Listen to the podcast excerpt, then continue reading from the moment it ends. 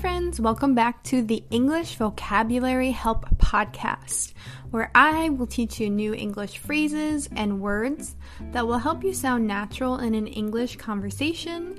And if your goal is to be a very fluent speaker, then these phrases will certainly help you. Now, today I'm going to be doing a longer episode for you, so this will be great if you want to learn many phrases that can help you sound comfortable speaking English. Now, I promise all of these phrases that I'm using today are real phrases that Americans use in conversation. And when I teach you phrases, I want to make sure that you don't overuse these phrases.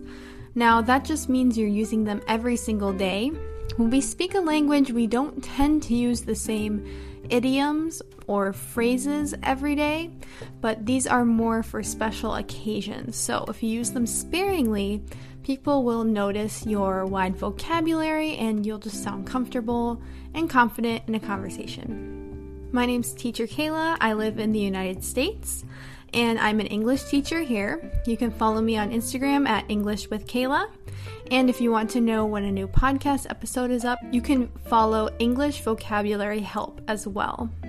If you're listening on iTunes, I would love it if you subscribe to the podcast and also left me a five star review and let me know if you love learning from this podcast. And if you're listening on Spotify or any other podcast platform, make sure you share it with your friends that are also learning English and love to listen to podcasts. Podcasts are an amazing way to learn English, so make sure you listen to not only mine, but find others that you enjoy as well. All right, let's get right into today's lesson. Here we go.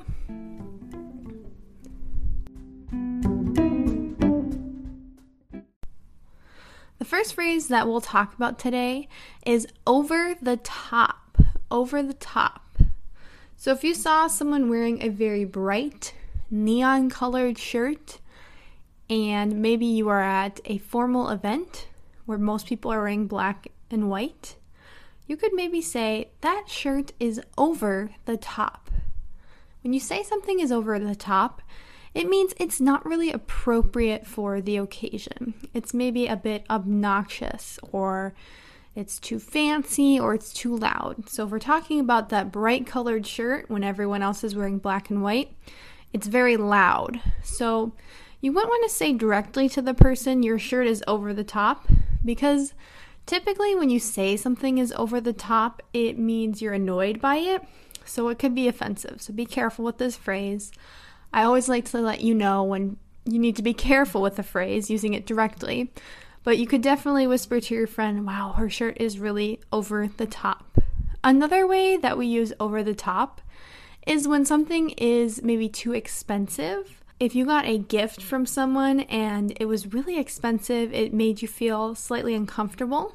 You might call the gift over the top. You went over the top on this gift. This is too much. So, when something is too much or excessive, it is over the top. Okay, let's flip the script on this podcast. Flip the script is the next phrase that I want to talk about today because this phrase is really useful. It's really natural, and most natives know what this phrase means. You won't learn this from a textbook. When you flip the script, it shows you are dramatically changing the current situation. So when you flip the script, it's usually a change that you make and others are not expecting. Let me try to give you an example of flipping the script. So, when I think of the company Apple, they came out with the iPhone, and before the iPhone, there weren't really many smartphones. People were only using phones for texting and calling. So, Apple completely flipped the script on phones, cell phones because now we use our phones for everything. We use it as a camera, we use it for the internet, we use it for apps. So they really flip the script on what a phone is. So let's break this phrase down just a little bit. The word flip obviously means you turn it over or you reverse something, as if you flipped a card or maybe you flip something while you're cooking it. And the script is just the written version of a movie or a play. So, this phrase is a play on those words flipping the script or flipping, reversing the story. And in this case, it's not really a story, it's what's really happening. We are all humans and we all have problems. Such is life. Now, I want to teach you about this phrase, such is life, because again, it's a very natural phrase that you might hear in movies, and you'll definitely hear native speakers saying this. My husband says this phrase all the time, which made me think to teach it to you today. Such is life is a phrase we use after we say something that is sad or a truth that cannot be avoided. For instance, everyone will go through breakups at some point. Such is life. So, what I'm saying here is if you're going to date or be in romantic relationships, the chances of you falling in love on the first time are very low. So you'll probably have to break up with someone at some point. It's a very sad thing. It's a sad truth of life. So, such is life. That's how we use it. We usually use it after we say something kind of sad. That's true. So, when you want to talk about a truth of life that just can't be avoided, you'll say, Such is life. Have you ever been at a grocery store or a supermarket and there's a very long line, or as British English speakers say, a very long queue? And you're waiting your turn, you're being very patient, it's taking a long time, and all of the sudden somebody cuts in line. They are not waiting their turn and they just sidestep the entire line. That's the phrase I want to teach you today sidestep or to sidestep. So, again, this is very natural way to say that somebody skipped something. In this case, the woman skipped waiting in line, which would be very rude. So, you could say, The woman sidestepped the line at the grocery checkout. How rude. This means the woman skipped the line, just went to the front, and this would be very annoying. There are lots of ways you could use the phrase sidestep. Uh, I'll give you another one here. If someone's admitted to a university, even though they didn't have very good grades or test scores, they just sidestep the requirements. They sidestep them completely, meaning they skipped them. Maybe they didn't get the required test score, or maybe they didn't even get good grades. Somehow they had a connection with a family member, and that's how they got into the university. So they sidestepped the requirements and got right in. The next phrase that I'll teach you today is one that can be very confusing to non native English speakers. And the phrase is going through the motions. Going through the motions. Now, motions are actions or movements. And when someone and when somebody goes through the motions, it means they're not thinking very deeply about what they're doing. They're just doing it as if they're on autopilot. They can just perform the actions without thinking. So when someone goes through the motions, it's often doing something that they've done many, many times, so they just don't have to think about it. And if you have low energy, you might just go through the motions. You might not have to think about what you're doing. You might not want to think about what you're doing. I'll give you an example of going through the motion when you're just being kind of lazy. So, if you have a task at work that's pretty easy, like maybe it's greeting customers when they come into your store, you don't feel energized or happy that day, so maybe you'll just go through the motions for greeting them. They'll say, Hello, how are you? What can I help you with? You don't sound excited and you don't sound cheerful you're just going through the motions. You're not trying to do a very good job at your work. So when you go through the motions, you just go through the movements as if you are a robot and you don't think about it very deeply. Now, if you follow me on Instagram at English with Kayla, I post daily English vocabulary tips there. And again, I'll also let you know when there's new podcast episodes out. And I also post Instagram stories and I talk about music that I like in English as well. And one artist that I really like is Ed Sheeran. So he writes lots of beautiful love songs, and one love song that I really like of his is called Thinking Out Loud. It's very popular if you listen to English speaking music, I'm sure you've heard it. And in the song, he talks about sweeping a girl off of her feet.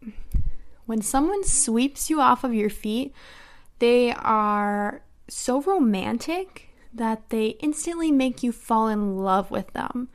So you could say, My husband swept me off my feet when I met him. Or I'm going to sweep that girl off her feet, meaning you fell in love with them or they're going to make you fall in love with them. So, one example I think most people will understand if they've seen the movie if they've seen the movie Titanic. Rose, the main female character, is swept off her feet by Leonardo DiCaprio's character Jack. He takes her to the front of the ship and she puts her arms out and says, I feel like I'm flying. That is the moment where she completely falls in love with him and he swept her off her feet. So, that is the phrase that you can use when talking about falling in love or someone who's just very romantic. Okay, I want to go back to what I said earlier on in this podcast. Good English speakers, natural English speakers, don't use the same phrases over and over and over because that's how they lose meaning and it's just not very impressive for your vocabulary to others. One phrase that you'll hear once in a while and that you can use once in a while is easy as pie. Easy as pie is a very useful phrase when someone asks you to do something simple or not difficult. And then if the task to you is delightful, like eating pie would be, you can use this expression. So, something easy like maybe your wife asks you to take the garbage out or your husband. And if you don't mind, you could say, no problem, easy as pie, meaning it won't take long, it's so easy, and you don't even mind going outside to do it. So, easy as pie is just something that you say when you don't mind doing the task or doing the chore that someone asks you to do. The next phrase let's say you're in the kitchen and you have totally messed up the food that you're making or the meal that you're making. It looks disgusting, it does not look appetizing. So you say, I'm just going to throw it away and start fresh. Start fresh is the phrase that I want to teach you about. When you start fresh, it means you just abandon the work that you've done so far and you start all over at the beginning. So for the food, you just throw it away and you get out new food and start over again. Oftentimes, when you meet someone and you don't get along well, you might ask them to start fresh in the relationship. So that's a pretty common thing that we ask people in the United States when we just start off with a bad impression and we need to get along with the other person. You could say, Can we start fresh? So you two can get a better impression. You try to start over. Sometimes it can work, sometimes it's not going to be successful. You still might not like that person, that person may not like you, but asking to start fresh might help the situation. When you really like something or really dislike something, and maybe you think it was the best thing or the worst thing ever, you could use the phrase hands down. So, for instance, if you saw a really good movie like Titanic and you thought it was the best movie you've ever seen, you could say, that was hands down the best movie I've ever seen in my life. Or if you really disliked the movie, you could say, That was hands down the worst movie I've seen in my entire life. So when you use the phrase hands down, it's easy to decide that it was the best. You don't want anyone else to question it. So if you ate an amazing, delicious meal and you think it was the best meal you've ever had, you could say, That was hands down the best meal I've ever eaten in my life. You could talk about your friends who are loyal or kind. You could say that she is hands down the kindest person I've ever met. Or hands down my best friend. Something like that. There are many ways to use this expression hands down. And if you want to use it, just make sure that you mean that you don't want anyone to question what you just said and you are very sure of it. All right, you have worked so hard in this podcast to learn nine new English phrases, and I'm going to teach you your 10th here, and then we'll just call it a day. Call it a day. So, when you call something a day, That's the phrase that I want to teach you. Call it a day. It means you are done. You're done working, you're too tired, you can't get anything else done. This is a great phrase to use in the workplace or in the office. You could say, I'm so tired, I can't get any more work done. I'm going to call it a day and go home. It's when you've reached a stopping point in your work or whatever project you're working on. It's supernatural, and you'll hear this all the time in the workplace. Let's call it a day. It's time to call it a day. Things like that.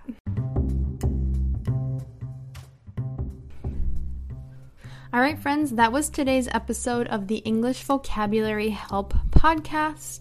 You can help me if you're listening on iTunes by rating this podcast five stars and leaving me a comment about what you liked about the podcast. And make sure you share the podcast with your friends who are also learning English.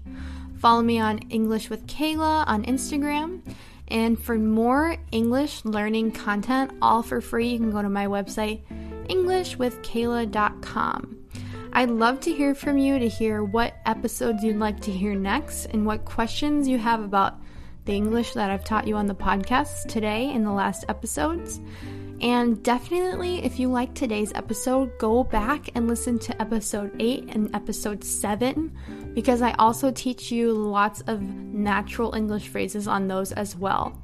You could listen to those several times to really get the phrases to stick in your brain so you can remember them and feel comfortable using them in an English conversation. All right, thanks again for listening and good luck in learning English.